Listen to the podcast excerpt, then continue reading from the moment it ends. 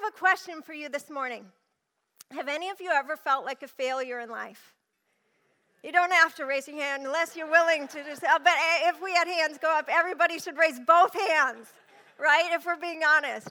Have any of you ever felt like you were a disappointment to others? Maybe um, disappointment in what you did, disappointment in relationships, disappointment in choices you made, disappointment in your career. Maybe you were a disappointment to yourself at times. You know, it reminds me of the guy I heard about, and he said, or, uh, I heard about him, and uh, he was somebody who he complained all the time, and things just weren't going right in life, just one right after another. And he was having another day of complaining to God, and he said, "Lord, you know everything is going wrong in my life. Nothing is right. This is wrong, and this is wrong, and and." You know, my dog's not even happy with me, and I lost my job, and my wife left me, and and I'm having financial troubles and I'm having health troubles, and Lord, everything is just going wrong. Lord, why me? And all of a sudden, he heard a voice from heaven say, Well, John, something about you just ticks me off. I'm kidding. That didn't really happen. We all know God wouldn't do that, right? Totally kidding. But sometimes we think that's what God is thinking, don't we? When everything is going wrong in our life. But no, that's absolutely not true. And so the good news is even if you feel like you failed yourself in life, feel, feel like you failed God, failed others, I want you to know today that God does not see you as a failure. God sees you as valuable. God sees you as precious. God sees you as so important to his plan and to his kingdom and, and to the future. In fact, God looks at us, and I think about um, a master sculptor and how they can look at a piece of marble and they don't just see a big chunk of rock, do they? They see what they are, are creating in their mind of what it, that marble is going to be turned into. It's kind of like it was said years ago that someone came up to Michelangelo and said to him, uh, over one of his creations that he made. How did you do that? And he said, Well, when I looked at the marble, he said, I just, I wanted to. Um, release the angel that I saw inside. And I just worked at the rock and chipped away the rock until I released the angel that was inside it. And that's exactly the way God thinks about each and every one of you. When He looks at us, you know, everyone around us might just see a big hunk of rock and just think, oh, they just look like dirt. And, people maybe have even said that to you before. You're worthless. You have no value. They may have said that to you, but you know what? God does not see us like that. He sees us like Michelangelo saw that chunk of marble. To everyone else, we may just be a piece of rock, but to God, we are a masterpiece that is waiting to be unwrapped. We are a masterpiece that is waiting to be unfolded. And that's the way He sees every single one of us. Uh, Sean and I have been doing a series for the last few weeks called Welcome Home, and it's been a relationship series. And uh, today, I wanted to uh, expound on the Welcome Home series, but I'm going to do that in a little bit different way. Uh, our last three weeks have been talking about relationships, and if you haven't been able to be a part of that, I encourage you to go back online and listen to it. You won't want to miss it. It's great relationship teaching. And uh, uh, so that was more about our relationship with others. But today, I want to focus more on God's relationship with us. I, and more than that, I want to focus on how valuable we are to God in how God looks at us. Because the one thing about relationships, everything that Sean and I have preached for the last three weeks has been great for building relationships, but there's one foundational truth to everything we've preached. If you don't understand how much God values you and how much He treasures you, you will not be able to treasure those around you effectively. And so, understanding how much God loves you is the key in having successful relationships. Before you can do everything, anything that we've taught you in the last three weeks, you need to understand this principle of how valuable you are to God. And in all reality, I believe even most Christians don't even comprehend slightly how, how valuable they are to God. Even those who have been serving God a long time, I think we still have no idea, and we really aren't going to fully understand it until we get to heaven. Do you realize that? And see how amazing heaven is because heaven is going to give us a full picture of everything that God has prepared for us because of his love for us. And so when we get to heaven, we'll have that full picture, but here on earth, we don't fully have that yet. In John 10:10 10, 10, it tells us Satan comes to steal, kill and destroy, but Jesus came to give us life and life more abundantly. And one of the things I believe Satan wants to steal from all of us the most is our confidence. He wants to steal the truth from our hearts that we are valuable to God. Now, think about Jesus for a moment.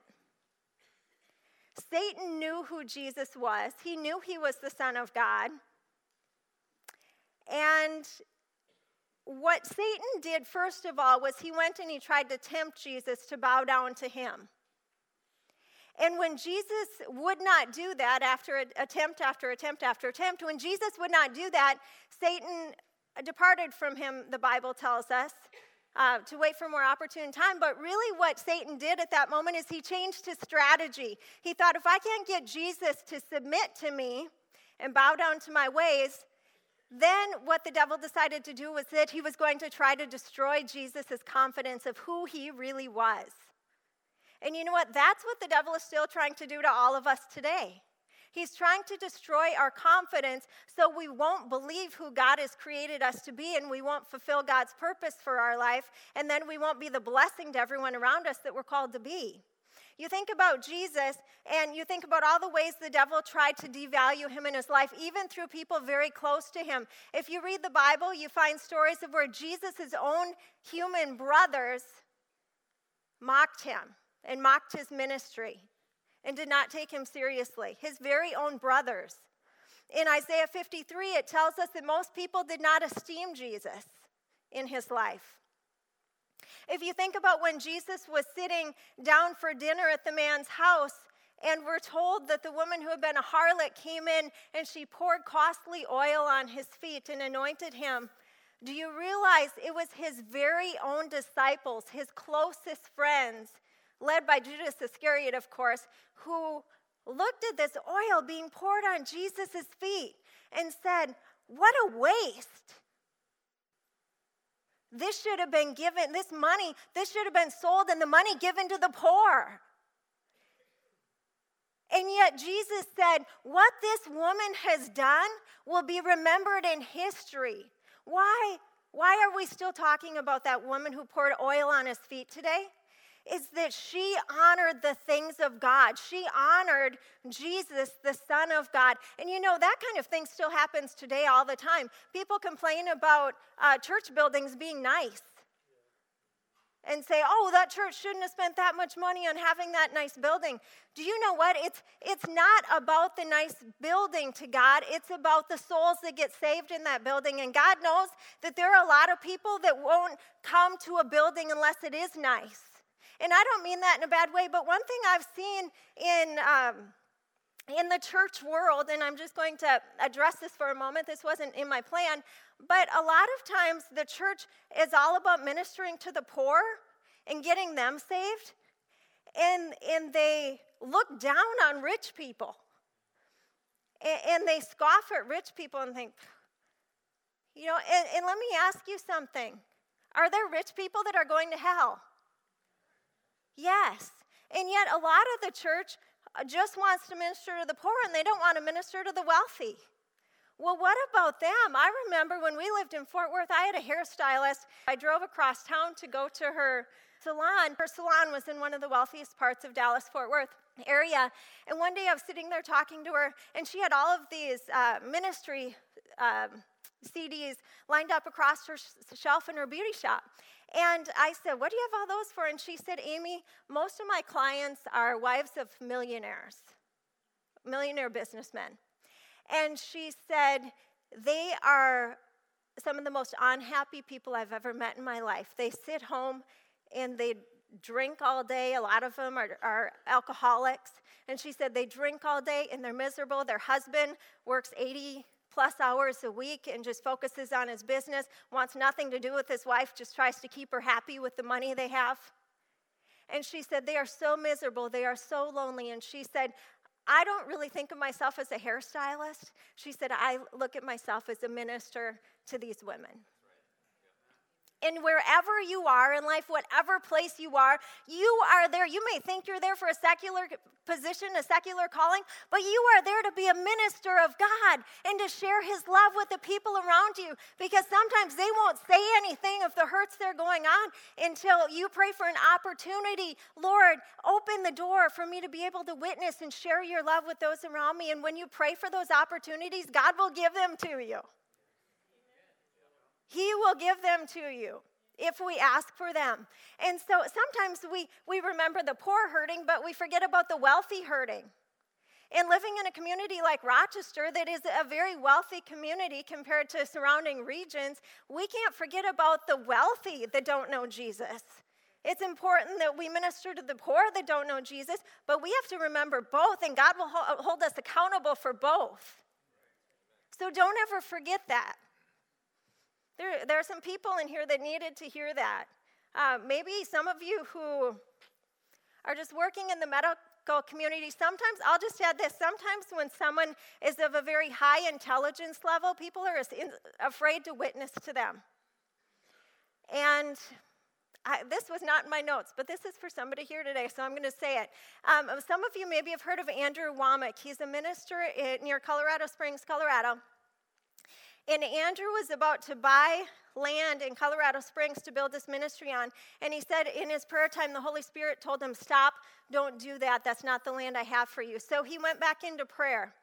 And very shortly, he was connected supernaturally with a family that told him that they had land that was, I don't remember how many acres. How many?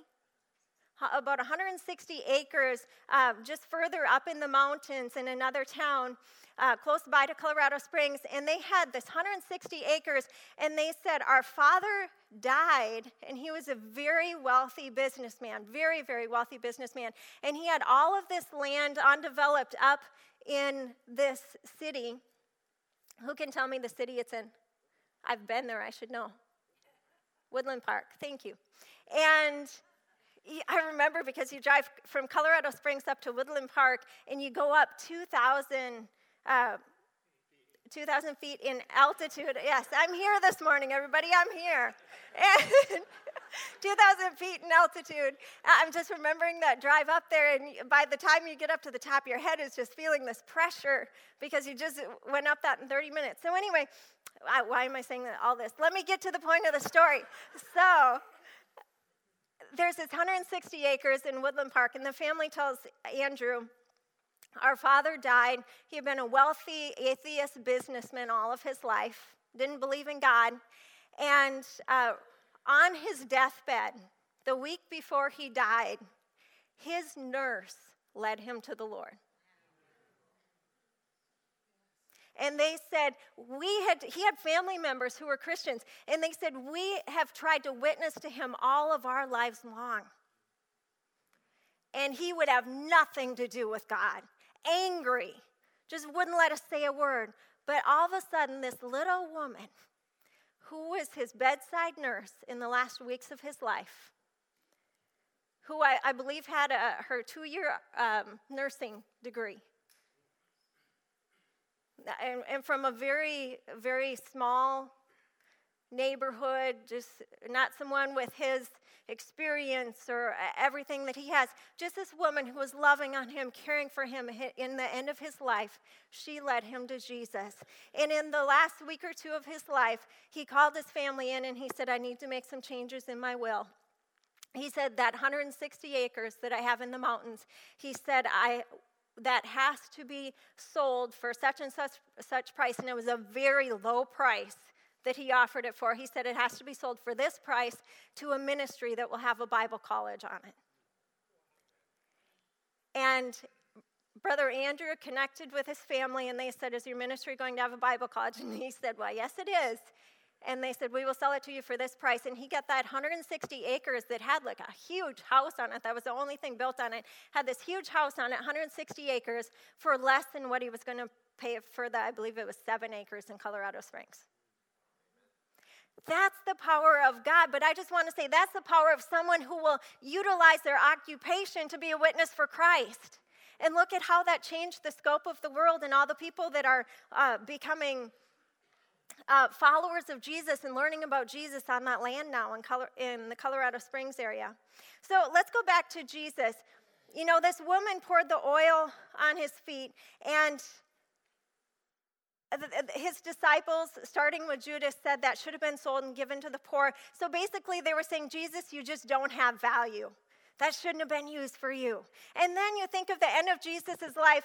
And at the end of his life, it says that when uh, Judas was going to betray Jesus, he, he did so for the bribe of 30 silver coins, which was a very small amount of money. And it was prophesied in the Old Testament that Jesus, when he came, would be betrayed for 30 silver coins.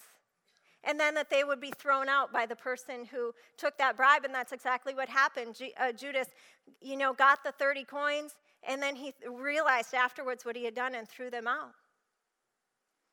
But what was happening was Satan was constantly trying to devalue Jesus, to, to ruin his confidence. And that's exactly his strategy for each one of us.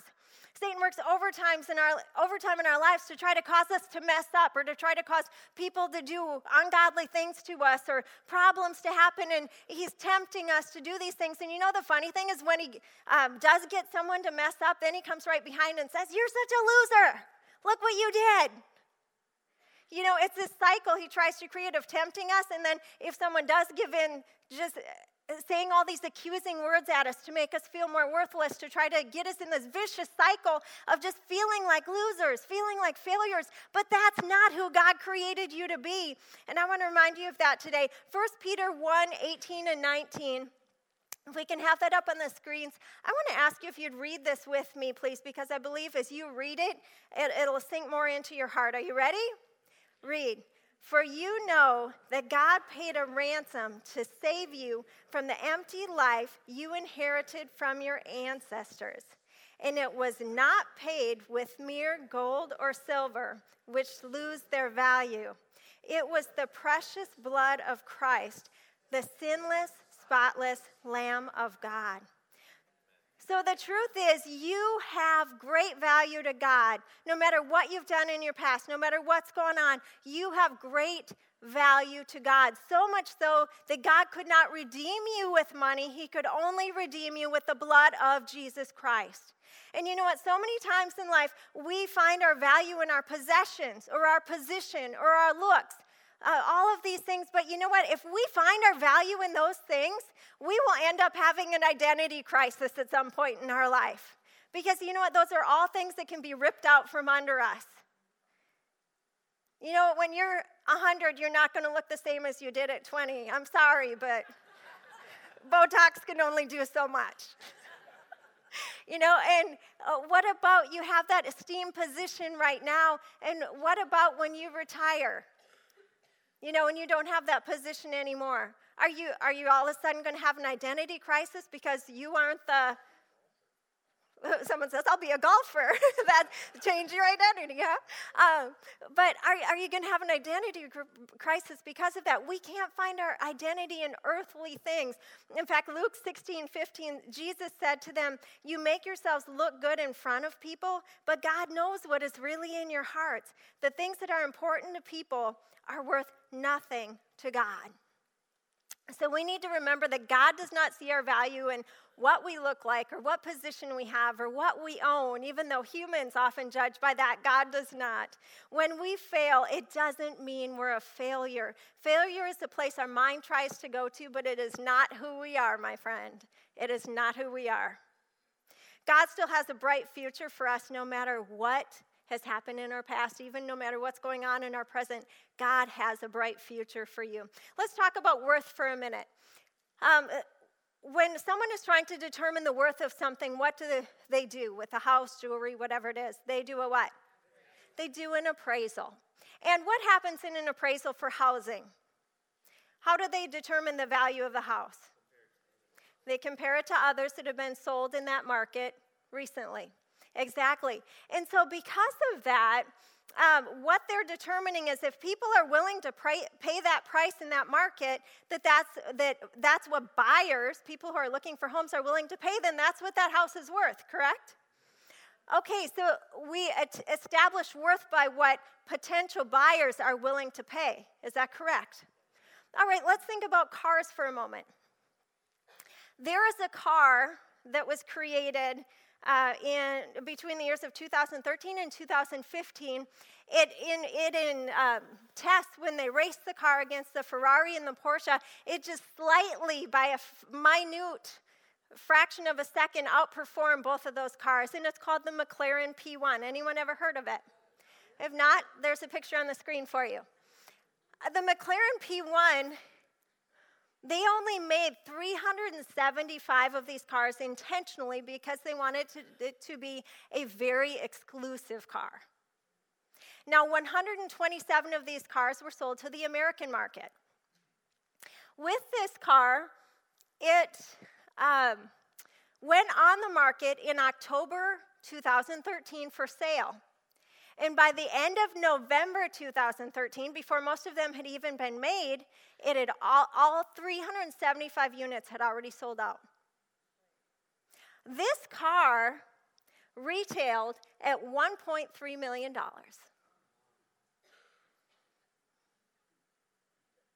And, and, since you can't get your hands on them anymore, there's a waiting list if anyone wants to sell theirs. and they're still selling for close to that price. Now, I want to ask you if someone came up to this car and said, That's not worth $1.3 million, that's just not worth it. That's ridiculous. Is that true? Actually, it's not because people are willing to pay that. In fact, people are still lined up willing to part with over $1 million to get that car. So it may not be worth it to that person who says, that's not worth it. It's not worth it to that person, but to the people who understand its value and enjoy race cars and understand the value of speed and that type of thing, it, it's worth it to them, isn't it? Because it's not the person who just uh, doesn't have a million in the bank that stands there saying, that's not worth it. They're not the one who determines the value, are they? It's the one who ha- ones who have the money who are in the market for cars like that that determine its value, correct? So I want to ask you today what about your worth? What about your value? Who and what determines your value? Your Creator determines your value, and His redemption of you determines your value. Because God was in the one, the one who was in the market to buy us back.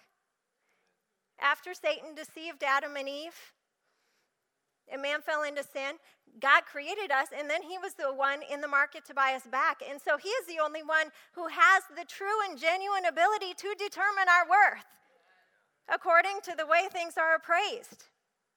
And so, for that reason, God determined to him, having mankind with him, eternity, and wanting us as his eternal family was so valuable to him that he was willing to pay everything for us. And he determined that there is no amount of money that he could put on your soul. The national debt times a thousand would not be enough to pay for your soul. Did you ever think about that? There is no amount of money, and I don't think most of us comprehend this in our mind or in our hearts. There is no amount of money that can be put on your soul in God's eyes. You are so valuable to Him. Turn to your neighbor for a moment and say, My friend, you are more valuable than a McLaren, you are more valuable than a McLaren P1.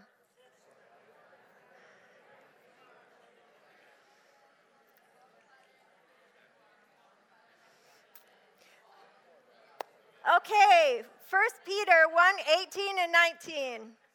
1 Peter 1 18 and 19 in the NCV version says, You know that in the past you were living in a worthless way, a way passed down from the people who lived before you. But you were saved from that useless life. You were bought not with something that ruins like gold or silver, but with the precious blood of Christ, who was like a pure and perfect lamb.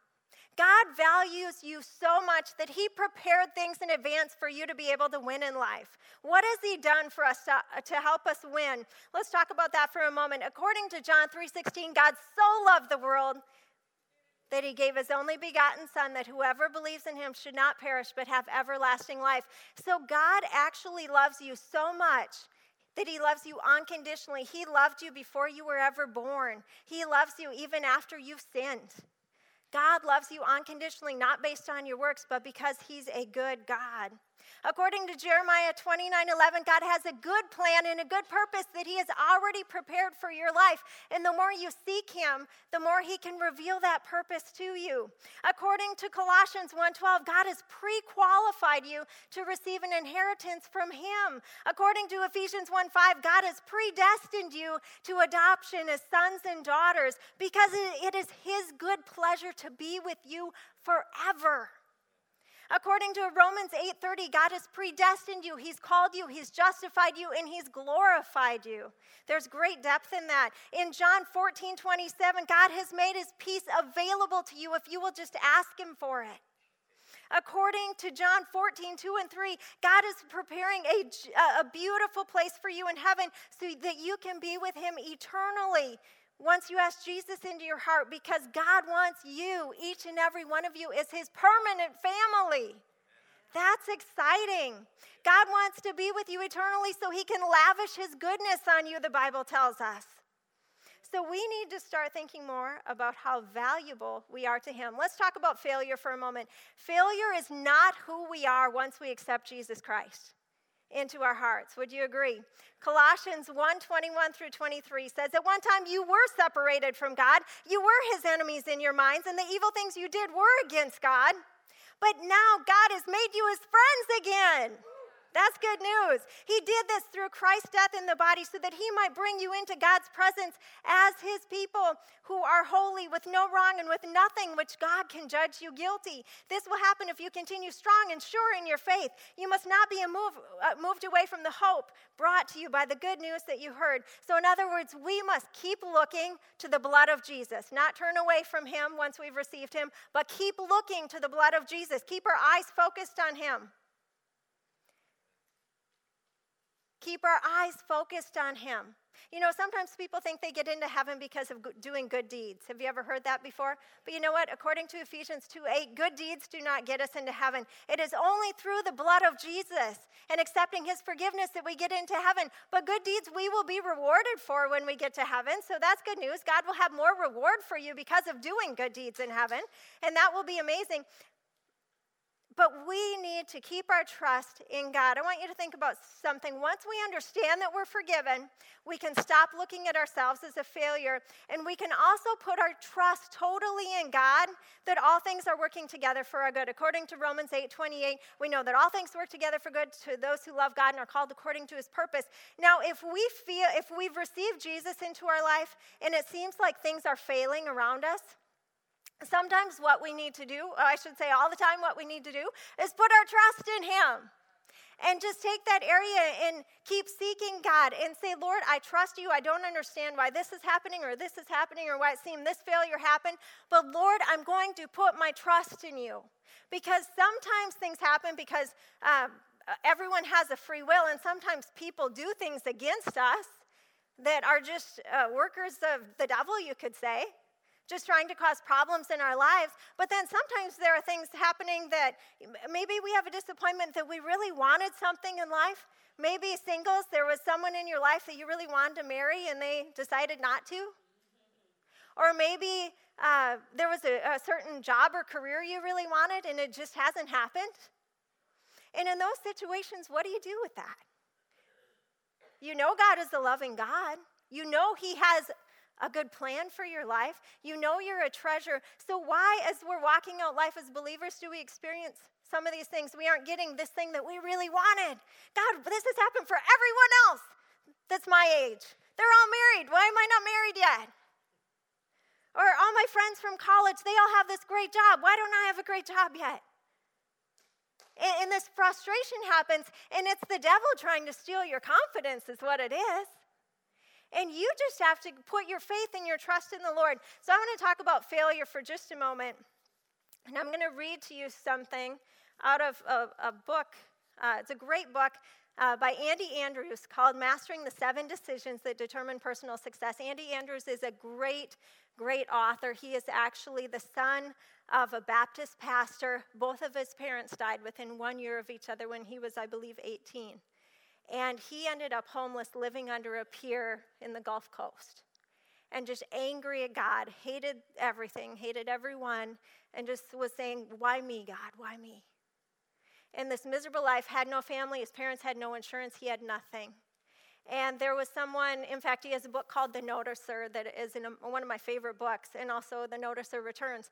Um, but he, he, it's a fictional book that he embellished a little bit, but The Noticer is actually pretty much a story of his life of what happened to him.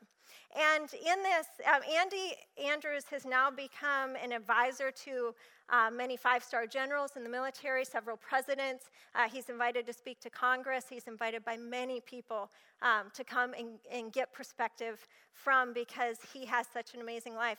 And so, in this book, Andy wrote to uh, a number of movie stars and famous people and asked them if they would send him a letter about a time in their life where they had a failure.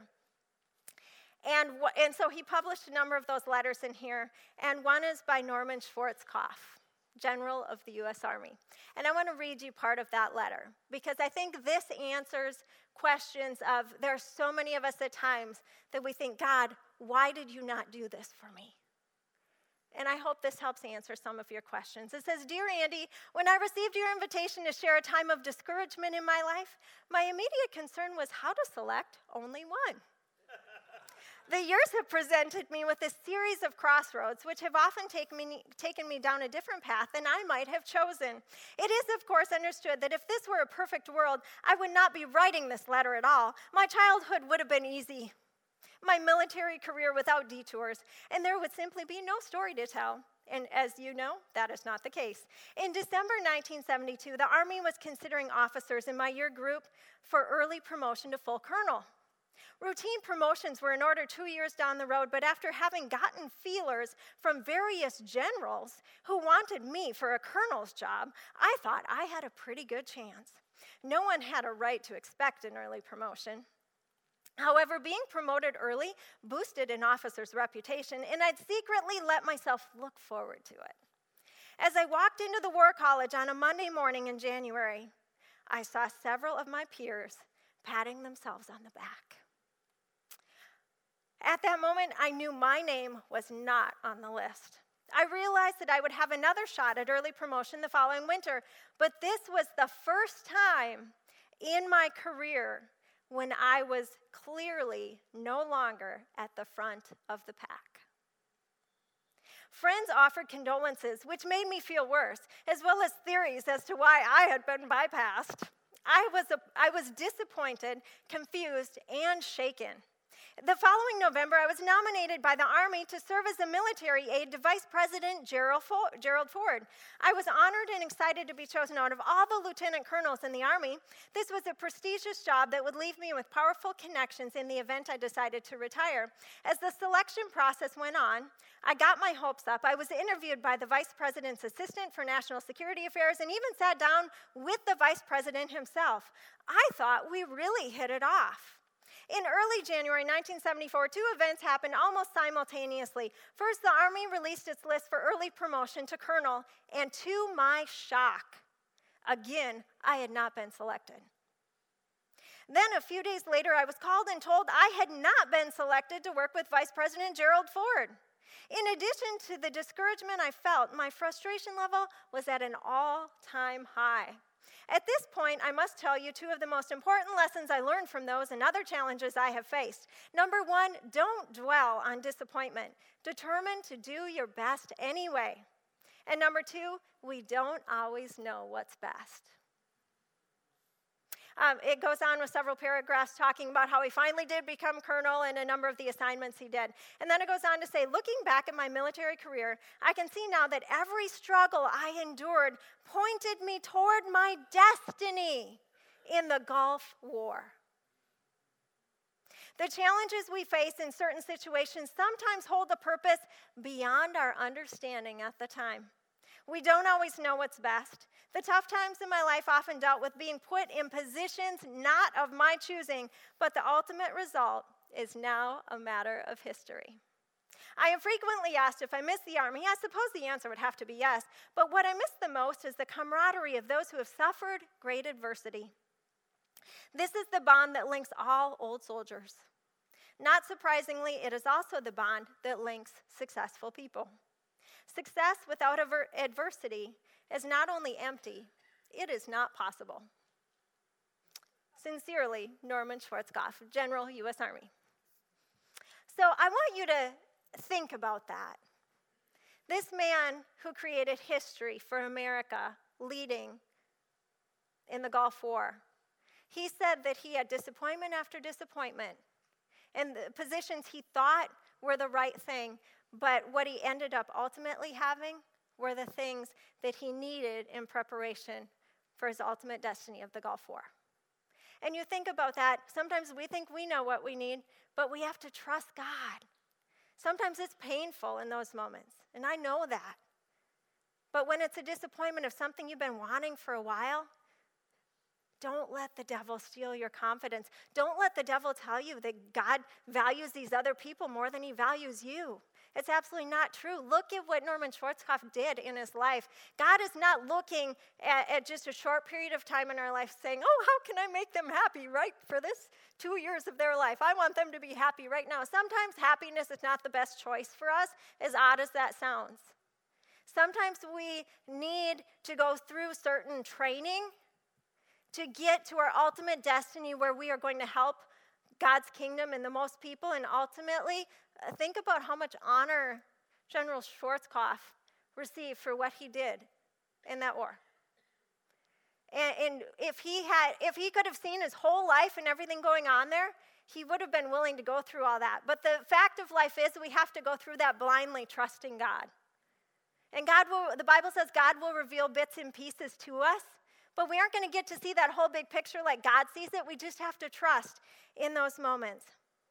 So I want you to just remember maybe disappointments, uh, things that have been going on, are what God is using to prepare us for greatness. Because if we always remember how much He treasures us, we will trust Him. We will trust that He has a plan for our life. Psalm 31 19 says, Lord, how wonderful you are. You have stored up so many good things for us, like a treasure chest, heaped up and spilling over with blessings. All of those who honor, for all of those who honor and worship you. Everybody knows what you can do for those who turn and hide themselves in you. Romans 8:32 tells us, "He who did not spare his own son, but delivered him up for us all, how shall he not with him freely give us all things. So the question comes who am I? What am I? What is my worth? You may ask yourself at times. People may look at you and tell you you're not worth much or tell you you've disappointed them, but you and I both know the truth. You are extremely valuable to God. Now, I want you to think about something one more time. God says that there is no amount of money in the earth that can pay the price for your soul. He says the only thing that can pay the price for your soul is the blood of Jesus Christ, his son. So, in God's eyes, your worth is that of Jesus Christ.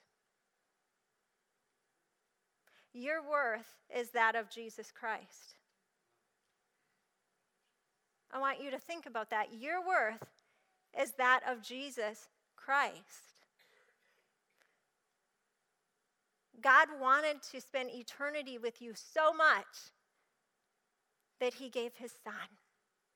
And everything the Bible says about who you are in Jesus Christ, that's your possession. So possess it. God tells you who you are. In fact, in our uh, first book we wrote, Marriage Dreams Do Come True, we have a page in there of I am confessions from the Bible of everything God says you are. God says you are more than a conqueror through Christ Jesus. God says you can do all things through Christ who loves you. God says you're the head and not the tail. God says you're above only and never beneath. Don't let the devil steal your confidence. Don't let the devil tell you anything other than what God says you are. You may want to go through the Bible and look for everything that it says you are in Jesus Christ and write those down. And then declare those over yourself every day because you will believe what you say more than you believe what others say. Did you know that? And so you need to be speaking that over yourself. So I want to remind you today as we close that you are exactly who God says you are. You are a child of the Most High God. You are His beloved. You are His treasure, and He paid everything for you. Would you close your eyes and bow your heads, please? Father, we come to you this morning and we're thankful, Lord. We're thankful for Jesus. We praise you and thank you for all the good that you have provided for us through Jesus Christ. And Lord, we look to you this morning. Lord, I pray for everyone at the sound of my voice. Lord, I pray that those who have not seen their value before, that they would take these words that I have spoken this morning, and Lord, that you would penetrate their hearts and that they would not be able to get this out of their mind, that you say they're valuable. That you say they're valuable and you're the only one that matters. Your opinion's the only one that counts, Lord. And I want to ask, with every head bowed and every eye closed, if you have never asked Jesus into your heart, and you're ready to do that today because you know He loves you and you know He has a good plan for you now. If you've never asked Jesus into your heart, or maybe you have years ago, but you haven't been living your life for Him, I just want to ask you if you would just go ahead and slip up your hand before God and say, Lord, that's me. Because the Bible says that whoever calls on the name of the Lord will be saved. If that's you and you want to get your life right with Jesus today, just slip up your hand before Him and then you can put it right back down. Anyone else? Thank you. Anyone else? Let's all put our hand on our heart and pray together. Dear Jesus, come into my heart. I receive you as my Lord, my Savior, and my best friend. Thank you for forgiving me. I ask you to take my life and do something with it for your glory. In Jesus' name I pray. Amen. God bless you all. You are amazing, and God loves you so much.